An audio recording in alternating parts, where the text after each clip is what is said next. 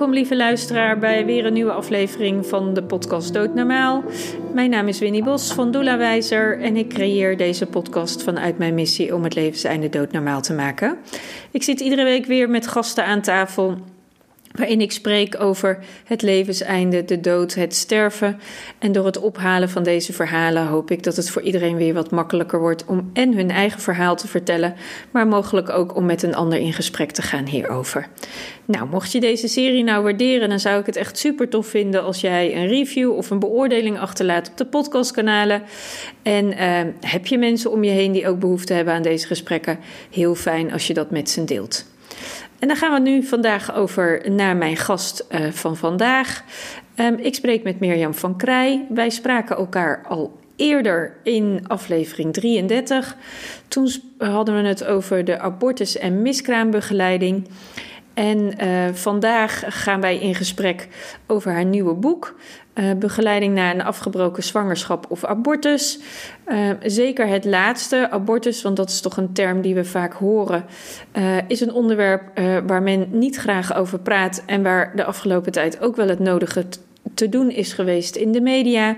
Dus reden genoeg om Mirjam weer eens uit te nodigen en daarover in gesprek te gaan. Um, dus welkom Mirjam, fijn dat je er bent. Um, maar jij weet meer over dit onderwerp, dus vertel. Ja, klopt. Dankjewel voor de uitnodiging. Ik vind het fijn om hierover te spreken. Um, een paar maanden geleden is mijn uh, derde boek uitgekomen en dat heet Begeleiding naar een afgebroken zwangerschap of abortus. Um, dus dit boek is geschreven voor professionals, zoals huisartsen en verloskundigen. Van wat kun je doen als een vrouw of een koppel eerder een zwangerschap heeft afgebroken, een abortus heeft meegemaakt? Wat kun je dan doen bijvoorbeeld in een nieuwe gewenste zwangerschap of uh, überhaupt in de begeleiding uh, daarvan? Um, dus het is een onderwerp waar ik me uh, nou, al tien jaar mee bezighoud. Ik begeleid al tien jaar ouders na verlies in de zwangerschap, vrouwen, koppels die een miskraam meemaken of abortus meemaken.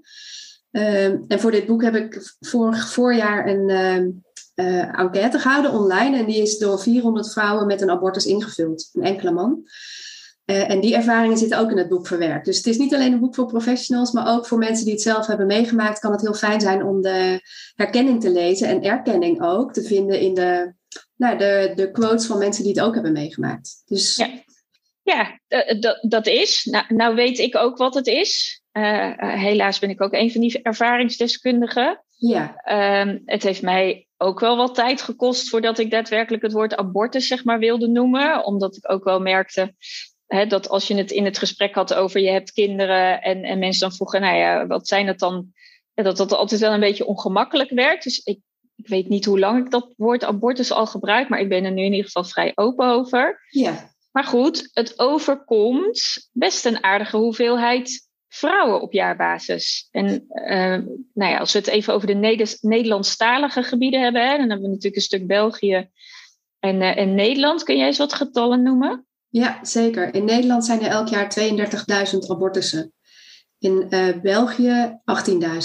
Dus uh, Vlaanderen en uh, Wallonië bij elkaar. Als we inzoomen op die 32.000 in Nederland, daarvan is ongeveer 10% van vrouwen, of bij vrouwen die vanuit het buitenland naar Nederland komen, omdat de wetgeving hier vaak net wat ruimer is. Um, maar ook als je die aantallen eraf haalt, dan nog is het aantal abortussen fors hoger dan het aantal miskramen bijvoorbeeld. Um, als je even doorrekent op die cijfers, dan betekent dat dat 1 op de 7 à 8 zwangerschappen wordt afgebroken. En uh, de reden van afbreking kan zijn uh, een, een, medische reden, dat er een aandoening is waardoor het kindje niet kan blijven leven, bijvoorbeeld. Of omdat de moeder heel ziek is, waardoor de zwangerschap moet stoppen. Maar dat is iets van uh, 5%. Dus 1 op de 20 zwangerschappen wordt afgebroken om een medische reden. De rest om uh, ja, sociale, psychosociale redenen, niet medische redenen. En er is natuurlijk ook een grijs gebied. Um, nou, ik ben verder gaan rekenen op die uh, cijfers. Mm -hmm. En uh, in lijn met hoe het in België is, ook in Nederland, maakt 1 op de 5 à 6 vrouwen een abortus mee. 1 op de 5. Dat zijn dus nogal aantallen waar je. Yeah.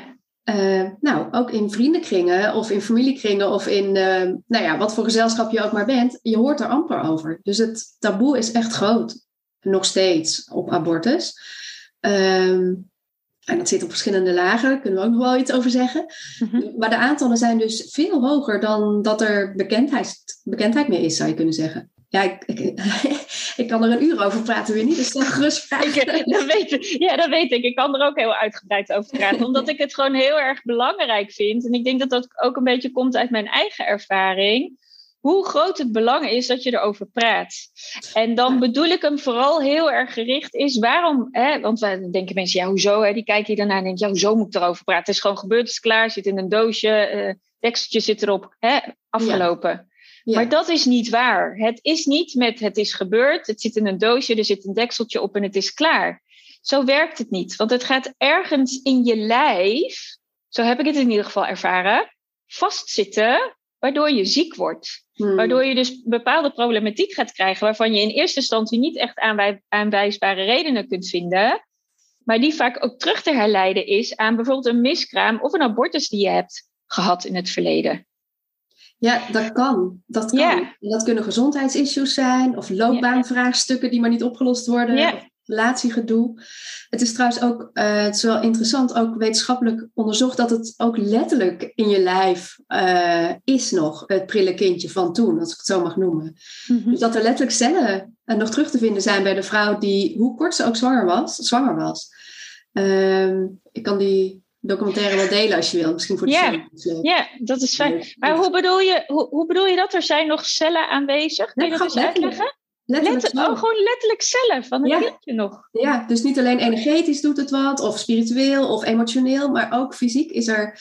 Ja, en we, we weten nog maar heel weinig natuurlijk van hoe dat fysiek precies allemaal werkt. Maar dat is nu, uh, nou ook al een aantal jaren, is dat bekend dat dat terug te vinden is. Dus voor sommigen is dat ook een troostrijk idee. Dat er altijd nog iets van dat prille mm. kindje bij ze is. Ja. Ehm, nou, ehm, dat. En nou ja, wat jij ook zegt, die impact kan enorm verschillen. En voor sommige mensen is het heel werkbaar om te denken, nou wel, ik stop het nu weg, het is gebeurd, ik ga door. En daar kun je ook 80 mee worden. Uh, maar voor veel vrouwen komt er ergens in het leven wel een moment dat het meer aandacht nodig heeft. En dat hoeft niet per se via problemen weg te gaan. Dat kan ook zijn dat ze bijvoorbeeld als het jongste kind uit huis gaat of naar de kleuterschool gaat, dichterbij, omdat ze dan voelt, ja, er was nog een zwangerschap geweest, bijvoorbeeld. Mhm. En uh, ik hoor het ook wel van vrouwen uh, wiens kinderen, volwassen kinderen intussen, kinderen krijgen. En dat dat dan weer wat terughaalt van zwangerschappen die ook belangrijk zijn geweest. Ja. Dus het kan op zoveel verschillende manieren impact hebben. Maar um, veronderstellen dat het geen impact heeft, dat is meestal niet uh, de handigste weg. Nee. nee. Nee, En nou heb jij dat boek speciaal geschreven voor de professional, hè? Ja. dus dat zegt iets over um, um, um, ja, waar zij staan in deze hele problematiek. Ja, en kijk, ik geef ook al zes jaar scholingen aan verloskundigen en gynaecologen, echoscopisten ook. En dat uh, was vooral gericht op miskraambegeleiding. Van hoe ga je dan om hè, met het psychosociale mhm. stuk. Maar uit die scholingen en uit de gesprekken die ik met hen voerde, kwam ook van ja, we vinden het ook best lastig. Van waar doe je goed aan als je ziet dat, je, dat een, een zwangere in haar voorgeschiedenis een abortus heeft gehad, bijvoorbeeld. Wil ze er wel met mij over praten? Hoe praat ik er dan over zonder dat ik oordeel of dat mijn oordeel of idee doorschemert? Um, en, uh, en ook, ja, stel tegenwoordig. Um, gebeurt het ook wel dat vrouwen uh, die al weten dat ze voor een abortus gaan kiezen, nog even bij de ergoscopist komen om vast te kunnen stellen hoe lang ben ik nou feitelijk zwanger, want dat is van belang hè, voor het traject daarna. Ja, hoe ga je daarmee om en hoe verhoud je je als professional dan ook nog met hoe jij er zelf naar kijkt? En dat, uh, nou, dat mag ook gerespecteerd worden. En uh, daar heb ik iets in willen betekenen. Dus ik ben niet uh, voor of tegen abortus, daar gaat het helemaal niet om. Maar ik zie de impact. En daar wil ik iets in betekenen. Zowel voor de vrouwen zelf en voor de koppels. Maar ook voor de professionals, waar die vrouwen en die koppels uh, ook gehoor moeten kunnen vinden. als het er bij de verloskundige of de huisarts niet over kan gaan met zo'n toch vaak beladen onderwerp, uh, waar dan wel? Dus het is, nou, ik heb uh, graag dit boek geschreven om ze ook handvatten te geven. Ja, wat kun je zeggen, wat kun je doen, wat helpt? Op een manier die ook ja, recht doet aan hoe je er zelf mogelijk over denkt, of niet over denkt, maar hoe je daar zelf toe verhoudt. En, ja, want, uh, want het, daar gaat het ook helemaal niet over, hè, hoe jij erover denkt. Het gaat er gewoon over dat die ander heeft dit ervaren. En daar, daar wordt iets zichtbaar in dat er, ja, dat er iets gaande is, hè, eh, wat dat dan ook mogen zijn. Hmm. En dan is het fijn als het wel bij hè, toch wel de professionals waar het dichtbij ligt, hè, de echoscopisten en de verloskundigen, dat mensen daar wel hun verhaal kwijt kunnen. Het kan ook maar zo zijn dat je een abortus hebt gehad en je wordt weer zwanger. hoe goed is het dan om te weten dat iemand ook een abortus heeft gehad als verloskundige? En dan is het toch fijn dat jij bij een verloskundige dat verhaal wel kwijt kan. Nou, precies. Dat is ook zo. En uh, wat ik net vertelde, hè, over één op de vijf vrouwen maakt een abortus mee. Dat zijn ook professionals in de zorg. Net zo hard. Mm, hè? Dus tuurlijk. het raakt ook, uh, ook als, nou, als professional. Dus dan, dan heb je ook, nou ja, de persoonlijke betrokkenheid kan beide kanten uitgaan dan. Maar dat is ook iets wat, wat van belang is. En dat geldt bij miskramen en dat geldt ook bij abortus. Ja. Ja. nou, nou, is er kort geleden, en nou ben ik wel zo'n nieuwsmeider, maar ik, ik zeg dan altijd, ja, als het nieuws nodig is, dan komt het naar me toe. En zo hoorde ik dat er in de Tweede Kamer ook ineens enorm druk wordt gedebatteerd over dit onderwerp. Wat is er nou toch los in die Tweede Kamer rondom abortussen? Ja, uh, er staat een wetswijziging op stapel, of daar wordt in ieder geval over gepraat, om de wettelijke bedenktijd van vijf dagen los te laten. Uh, vrouwen moeten nu, als ze uh, tot abortus besluiten, moeten ze een huisarts of een abortusarts spreken. Dan moeten ze nog vijf dagen nadenken. En als ze dan nog steeds abortus willen, dan kan het ingepland gaan worden. Uh, nou, vanuit veel hoeken wordt dat nogal betuttelend ervaren hè, om, om, die termijn vast te stellen. En die zeggen, nou, laat het een flexibele termijn zijn. Voor sommige vrouwen is het prima, die vijf dagen. Voor anderen is uh, één minuut genoeg. En voor weer anderen is twee weken nodig, bijvoorbeeld. Uh en daar gaan de gesprekken over. Maar um, nou ja, abortus roept vaak meer op dan puur zo'n detail zeg maar, van de wetgeving. Detail het is wel een belangrijk aspect. Dus er wordt van alles bijgehaald. En het uh, nou ja, positieve, zoals ik het zie, is dat er nu in de media ook meer verhalen zijn van vrouwen die vertellen over hoe zij die bedenktermijn hebben ervaren toen zij voor een abortus kozen of dat overwogen. Dus er komt nu wel meer openheid, mondjesmaat, maar er komt meer openheid rond abortus. En ik denk dat dat helpt, ook voor de vrouwen die lang of kort geleden zelf een abortus hebben meegemaakt, dat ze nu ook verhalen gemakkelijker kunnen zien, of kunnen lezen of kunnen horen van uh, vrouwen die dat ook hebben meegemaakt. Um, Kijk, daar um, op de site van het FIOM en ook open over abortus.nl, daar vind je echt heel veel ervaringsverhalen. Dus vrouwen die er naar zoeken, die vinden dat sowieso. Maar uh, dat het nu gewoon in de media, in de krant, in de tijdschriften en online ook over abortus gaat, ik denk dat dat helpt. Uh, En dan, um, ik las op Twitter denk ik een uitspraak van iemand die zei: Het gaat ook helemaal niet als je abortus moeilijker maakt hè, in de wet om uh, daarvoor te kiezen, gaat het aantal abortussen helemaal niet naar beneden, maar wel het aantal uh, veilige abortussen gaat naar beneden. Ja, dat is een belangrijke ook om te weten. Dus het is. Uh, ja, een precair onderwerp misschien, een beladen onderwerp. En het is er en het gebeurt. En uh, het is een illusie om te denken dat dat niet meer zal gebeuren als je het uh, moeilijker maakt. Nou ja, en we hebben natuurlijk ooit zelf die wet bedacht en die abortusklinieken gecreëerd. Dus dat het is, dat kunnen we niet ontkennen. Nee. Alleen omdat het hè, op de 17 miljoen Nederlanders, hè, als we hem dan even zo in de aantallen gooien, dat het dan uh, nou, 32.000 vrouwen overkomt. En dan zeg ik altijd en 32.000 mannen. Want er zijn ja. ook altijd mannen in betrokken, want anders kan die abortus niet plaatsvinden.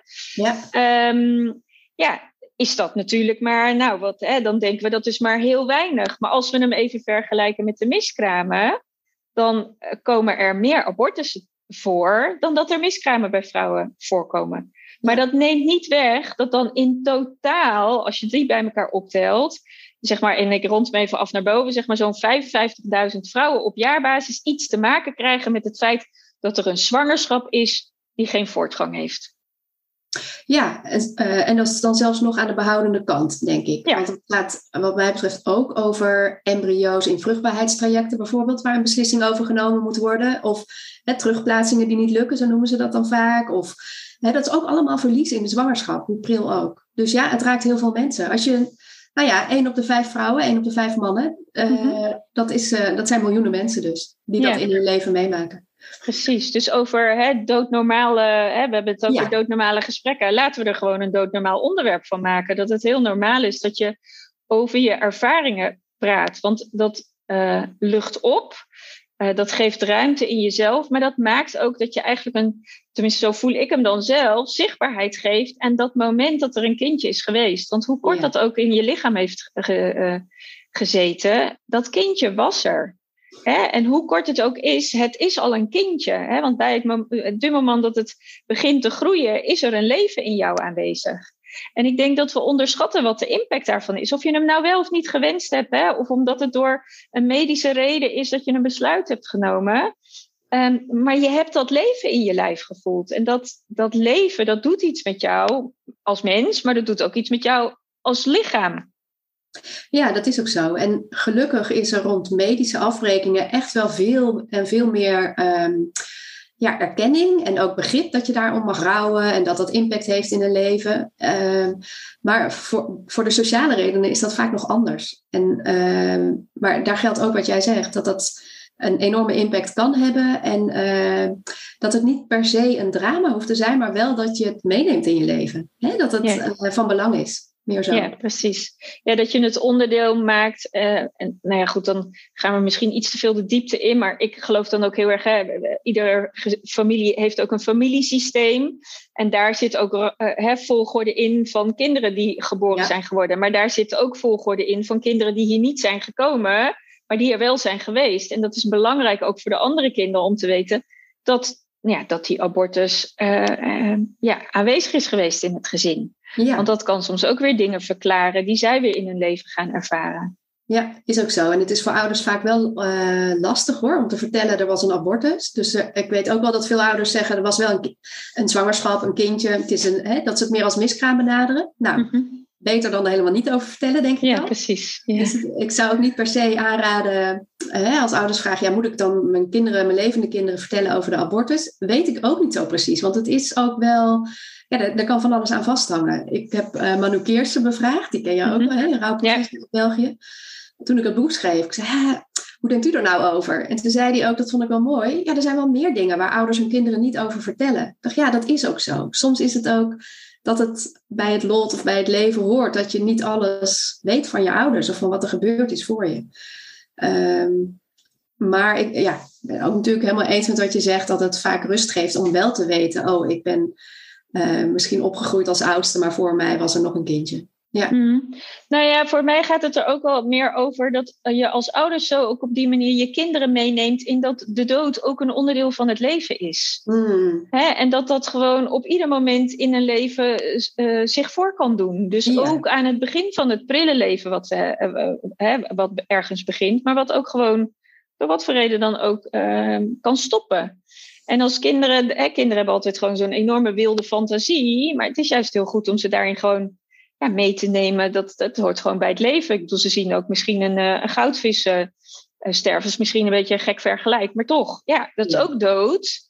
Um, maar ja, weet je, het, bespreekbaar maken maakt ook dat we gewoon de cyclus van het leven ook met onze kinderen gewoon, ja, dat, ze, dat we ze daar deelgenoot van maken. Mm hoe lastig ook hè, om het uit te leggen soms in kindertaal. Maar er zijn dan allemaal weer hele fantastische boekjes voor die je daarvoor kunt gebruiken. over de dood in het algemeen zeker zijn mooie prentenboeken. Over miskramen zijn er ook een paar. En over uh, af, afgebroken zwangerschap om medische redenen ken ik er ook één. Een oh ja, is die er? Uh, het boekje heet Anders. Mm het jongetje waar het boekje naar gemaakt is, heet ook Anders. Uh, ja, dat is een prentenboekje over een afbreking waar dan ook een kindje te begraven is en, hè, of te cremeren is. Dus dan, dat is echt afbreken later in de zwangerschap. Ik ken nog geen prentenboeken, dus ik hou me aanbevolen voor uh, pril afgebroken zwangerschappen. Uh, hmm. Nou ja, misschien komt dat nog, misschien ook niet. En misschien moeten we het doen met de meer symbolische prentenboeken daarover. Maar goed, er komt wat meer openheid, dus op een gegeven moment zal dat ook in, in die richting wel komen, denk ik. Ja, hey, en nu hadden we het net even over hè, dat de Tweede Kamer zich uh, uh, bezighoudt met de regelgeving en zo. Mm wat denk jij dat er gaat veranderen als inderdaad die vijf dagen eraf gaat? Wat gaat dan de impact zijn? Ja, dat zal uh, per vrouw verschillen. Dus ook daar kan ik niet een zwart-wit uitspraak doen. voor sommige vrouwen kan het super fijn zijn omdat ze eerder dat besluit waar ze echt heel stevig in staan, het ten uitvoer kunnen laten brengen. En mm voor sommige vrouwen maakt het ook uit het verschil tussen uh, kun je de abortus met pillen opwekken of uh, moet je een curettage, een operatie ondergaan. Dat maakt ook nogal uit in mhm. beleving en in uh, ja, soms ook de consequenties voor daarna, ook medisch gezien. Uh, ja, en volgens mij um, uh, is er al zoveel zorgvuldigheid rond gesprekken die vrouwen hierover kunnen voeren. En uh, voorkom je niet dat er ook altijd vrouwen zullen zijn voor wie die termijn, welk, wat die termijn ook is, te kort is of te lang is. Mm-hmm. En dat, uh, ja, dus ik vind het ingewikkeld om hier een algemeen geld Ja, nee, snap ik. Ja, snap ik. Ja. Um, en ja, ik vind het echt goed dat er meer openheid over is en dat, dat er meer verhalen gedeeld worden. Ik denk dat dat helpt voor alle mensen die hier een mening over moeten vormen. Ja. Hey, en nou, uh, ik weet niet of dat waar is, want hè, zoals gezegd, ik kijk niet zoveel nieuws. Maar wat ik ook voorbij zag komen, of wat iemand mij aanreikt, is dat er soms ook nog wel wat uh, gedemonstreerd rondom die abortusklinieken zijn. Om daar door mensen hè, die eigenlijk kenbaar willen maken van, nou ja, dat kun je niet maken, dit mag je niet doen. Of nou ja, bijna geloof ik, was het woord, en correct, maar corrigeer me als het niet waar is, dat het bijna gecriminaliseerd of zo wordt. Dat ik denk, hè, wat? Ja. Echt? Ja. Uh, ik, uh, klopt. Dus er wordt gedemonstreerd bij abortusklinieken. Uh, en, vorig jaar was het meer in het nieuws en hebben burgemeesters ook bepaalde gebieden vrij verklaard, zeg maar, dat je daar niet mocht demonstreren. er is ook een project opgestart, Abortus Buddies, waar je je kon melden als vrijwilliger. Dat je met een mevrouw die voor de abortus ging, dat je met haar mee kon lopen, zodat ze niet in haar eentje door die haag van schreeuwende mensen hoefde. Mhm. schreeuwend uh, door die haar van mensen hoefde. Uh, dus er zijn wel wat initiatieven uh, om daar nou ja, mee om te gaan. Maar inderdaad, ja, het is natuurlijk een onderwerp waar ook vanuit christelijke hoek bijvoorbeeld enorm veel geld in wordt gestoken om hier tegen, een tegengeluid te laten horen, zeg maar. Ehm, ja, en uh, ja, je hoort me aarzelen. Het is, ik weet er te weinig van om hier nu uitspraken over te doen, maar wel dat het een belangrijke factor is en wat voor, ja, waar, het, um, waar het mij dan raakt in mijn werk, is dat ik weet dat het voor vrouwen zo ingewikkeld kan zijn. Als je uh, bij een bepaald geloof hoort of bij een kerk hoort en uh, de kerk veroordeelt abortus, terwijl jij het wel daartoe hebt besloten met hè, alle overwegingen daarbij. Um, dus dat het impact heeft ook op de manier waarop mensen naar hun, geloof of in hun kerkgemeenschap uh, kunnen zijn. Dat, uh, die impact, dat is ook van belang, vind ik, voor later. En uh, dus ook, nou ja, ook daarin is het fijn dat er openheid komt. Dat, want ook bij vrouwen um, vanuit de christelijke of welke geloofsgemeenschap dan ook, komt abortus voor. Ja, tuurlijk. Uh, dat komt in alle lagen voor. Het maakt niet uit waar je vandaan komt. Nee, nee. En, en het is ook, ja, en het is ook mooi dat het gewoon, weet je, ik vind het is jouw lijf, het is jouw keuze. En ik geloof dat mensen de keuze maken die voor hun klopt. Want daar, hè, er, er wordt niet zomaar toe overwogen. Vaak zit daar ook wel. Uh, nou, een voortraject aan, aan vooraf, voordat er uiteindelijk de, de, beslissing valt en je die stap maakt. Ja. Um, dus we kunnen er allemaal heel erg luchtig over doen. Zo van, nou, je loopt even naar zo'n kliniek en je doet het en het is klaar. Maar zo werkt het niet. Zo is het niet. Nee. überhaupt zo'n besluit nemen is een, nou, ik, ik wil het niet ingewikkelder maken, maar is wel een lastig moreel besluit vaak voor velen. Ik bedoel, als ik kijk naar mezelf, denk ik, ja, het was niet dat ik dacht, nou, uh, klaar, uh, weg ermee. Uh, nou, dat doen we even. Wanneer mag ik? Nee, zo ging het niet. Hè, voor mij is dat ook wel echt, ja, heb ik daar ook wel echt de tijd voor genomen. al was het voor mij wel helder dat het klopte. En toch. Ja, precies. Even zo, oké, dus voordat je naar een arts gaat, heb je al van alles overwogen. Hè? Precies. Ja. Er, vindt al veel plaats voordat überhaupt de medische wereld er al uh, uh, verbinding mee heeft. Ja. Ja. En ik denk dat, uh, dat veel mensen onderschatten dat het, het, um, ja, dat, dat het een proces is, wat, wat veel groter is dan alleen dat ene moment. Mm -hmm. Mm -hmm. En dat dat ook maakt dat ik me ook kan voorstellen dat er heel veel vrouwen zijn die eenzaamheid voelen omdat ze het niet durven te delen of niet kunnen delen. Um, en, en daardoor um, ja, dat lastig vinden, uh, maar daar wel mee rondlopen. En ik hoop echt voor ze dat ze een sparringspartner vinden waar ze, hè, of dat nou professionele hulp is of een lieve vriendin waar dat kan. Uh, maar dat je in ieder geval iemand vindt waar je je verhaal kwijt kan. Ja, precies. Dus daarom denk ik ook dat die berichten in de media, de ervaringsverhalen die nu ook in de media komen, dat dat ook helpt om het te normaliseren, dat het erover mag gaan. Ja. Ja. En, en dan hoeft, hoeft heus niet iedereen in de krant. Maar net wat jij zegt, dat je je verhaal kunt delen. misschien ook anoniem. Hè, op zo'n ervaringsverhalen site kunt lezen. Van hé, hey, zo zijn anderen ermee omgegaan. Dat, dat doet wat. Ja. ja. Ja. ja, dus soms kan, hè, want we hebben het natuurlijk ook wel nu over een aantal negatieve uh, media-aandacht ehm, momenten. Wat vrouwen misschien ook kan afschrikken als ze dit nu horen. Hè, want het is al zo'n delicaat thema. En dan hoor je, oh, er staan ook nog mensen voor de kliniek. En dan gaat die Tweede Kamer, eh, die gaat het misschien nog wat, nou ja, ik kan me voorstellen dat mensen zeggen, lastiger maken. En dan, en dan denk ik nog steeds, en hou het dan gewoon heel erg bij jezelf. Uh, en, en probeer dat beeld um, ja, los te laten. Want het is voor jou het allerbelangrijkste dat jij doet wat voor jou goed is. Mm-hmm. uh, en iedereen mag, ik zeg dat iedereen mag altijd ergens wat van vinden, maar dat zegt iets over hun, maar dat zegt niets over jou. Ja, en dat uh, misschien nog wel goed om te vertellen. Soms uh, is een misverstand dat mensen soms denken van ja, ik heb er nog bijvoorbeeld uh, moeite mee of het doet me nog zoveel als ik eraan terugdenk. Dat betekent niet dat je de verkeerde keuze hebt gemaakt. Hè? Soms worden uh, gevoelens van verdriet of boosheid verward met spijt hebben. Dat, dat is een misverstand. Dus je kan en nog steeds achter je keuze staan, gegeven die omstandigheden van toen. En je kan voelen, hé, hey, het doet me wat en ik mag daar aandacht voor hebben. Uh, is misschien nog goed om te benoemen. Want soms denken mensen ook, of soms de omgeving ook, van ja, maar je hebt er zelf voor gekozen. Uh, hoezo heb je daar last van? Nou, dat weten we intussen gelukkig wel. Dat ook beslissingen die mensen zelf nemen, ook rond een scheiding bijvoorbeeld, dat je daar echt last van mag hebben. Want het is niet niks. Uh, Dus dat geldt ook hierbij. Ja, het is gewoon normaal emotionele reactie. Waar je reageert eigenlijk als je hem even heel erg plat slaat. Je reageert op verlies. Ja, Weet je, er zijn verschillende vormen van verlies in je leven. En, en dit is ook gewoon een verlies. En dat geeft altijd een reactie. Ja. ja ik bedoel, en dat is oké. En er zullen best heel veel vrouwen zijn die nu zeggen: Nou, ik heb er geen last van, het is voor mij oké. En dat is prima. Ja. En er is ook gewoon een groep die zegt: Ja, het zit me gewoon altijd nog een beetje in de weg. En ik vind het lastig en moeilijk. En ik weet niet hoe. Ja. En dat is ook oké. Maar dan is het vooral, denk ik, nou, dat is de uitnodiging die ik dan denk ik het liefst aan die mensen zou willen geven. Voel dan bij jezelf als je voelt, ja, het is, er zit wel wat. Wat je daarin dan nodig hebt, vraag jezelf af. Wat heb ik nodig omdat het me nog zo bezighoudt? Heb ik daar iets in, nou, hulp in te halen? Of een vriendin om het verhaal over te vertellen? Of moet ik het is voor mezelf opschrijven genoeg? Hè? Eh, ja, ik bedoel, ik weet nog dat jouw, uh, jouw boekje over de miskraam is zelfs een.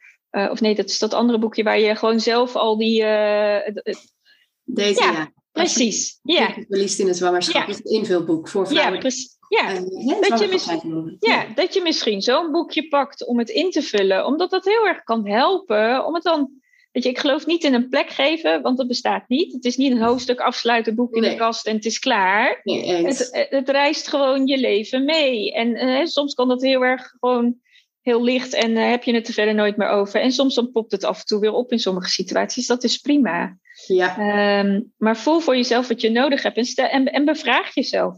Wat heb ik nodig? Wat, wat kan mij helpen?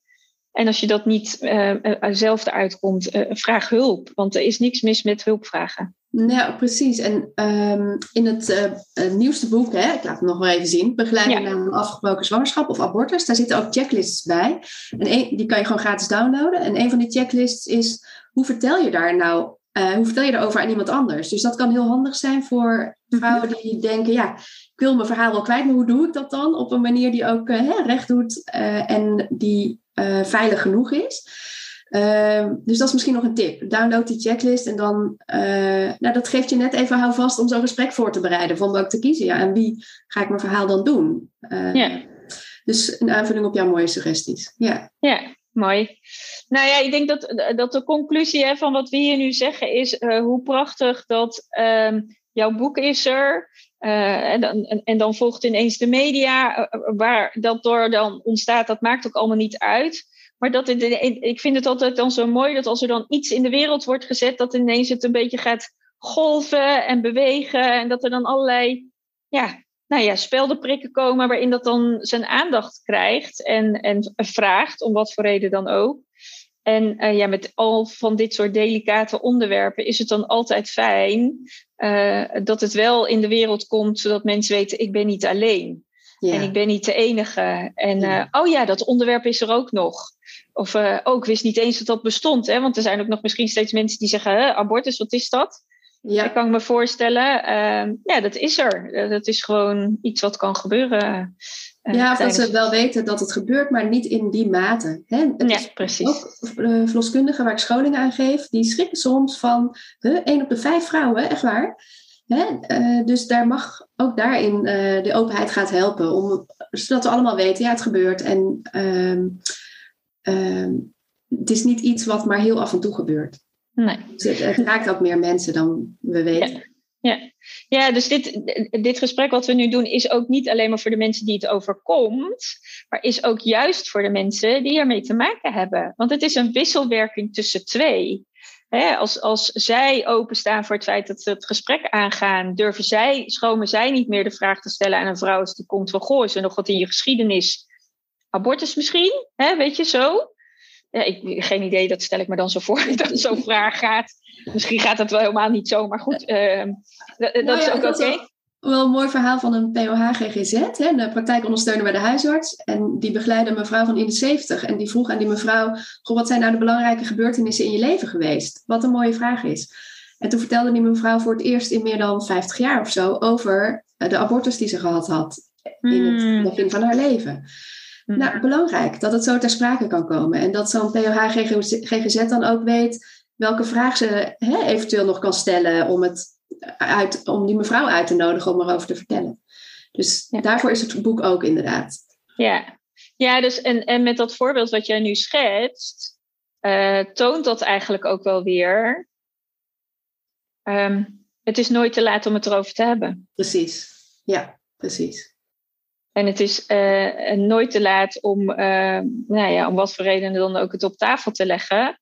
En desnoods, hè, want zo simpel werkt het ook, het misschien wel ergens in een monument op een begraafplaats waar pril, prille zwangerschappen of te vroeg geboren kinderen erkend worden, omdat ze daarmee zichtbaarheid hebben, dat je daar bijvoorbeeld een naamplaatje kan registreren. Ik weet geen idee of mensen daar behoefte hebben, maar dat is een mogelijkheid. Hè? Als jij behoefte hebt aan een plek en je hebt dat nooit gehad, dat dat een mogelijkheid is om ergens gewoon een, een plek voor jezelf te maken, als je dat troost geeft. Mm Ja, maak het mogelijk, zou ik bijna zeggen. Ja, mooi. Ja. Dus um, nou, fijn dat even zo we weer dit onderwerp zo op de plank leggen, aandacht geven uh, en de mensen zo um, ja, zichtbaar maken. Jij bent er, ik ben er. Um, ik ben er vooral om het levenseinde dood normaal te maken, zeg ik altijd in zijn algemeenheid. Uh, maar dat praten over de dood en uiteindelijk leven, ja, ik vind het ongelooflijk belangrijk, omdat we daar uh, volgens mij heel veel mee oplossen als we het uh, bespreekbaar maken. Ja. Dus dank je wel dat je even tijd wilde maken om het wederom weer op tafel te leggen en zo met elkaar te delen. En voor ja. iedereen die luistert, we zullen in de show notes wat, wat linkjes delen waar mensen naartoe kunnen voor en jouw boek, maar ook uh, uh, nou, misschien wat sites waar mensen ervaringsverhalen, als ze dat op de een of andere manier toch niet zelf kunnen vinden, dat we in ieder geval zorgen dat ze daar makkelijk terechtkomen om het ze makkelijker te maken. Want het is soms al een lastig gebeuren van zichzelf. En hoe makkelijker we het maken, hoe mooier dat uiteindelijk is. Ja, dankjewel Winnie voor dit gesprek. Ja, graag gedaan. Jij dankjewel. En uh, nou, heb het goed en tot in een nieuw moment. Ja, heel graag. Oké, okay, dag. dag.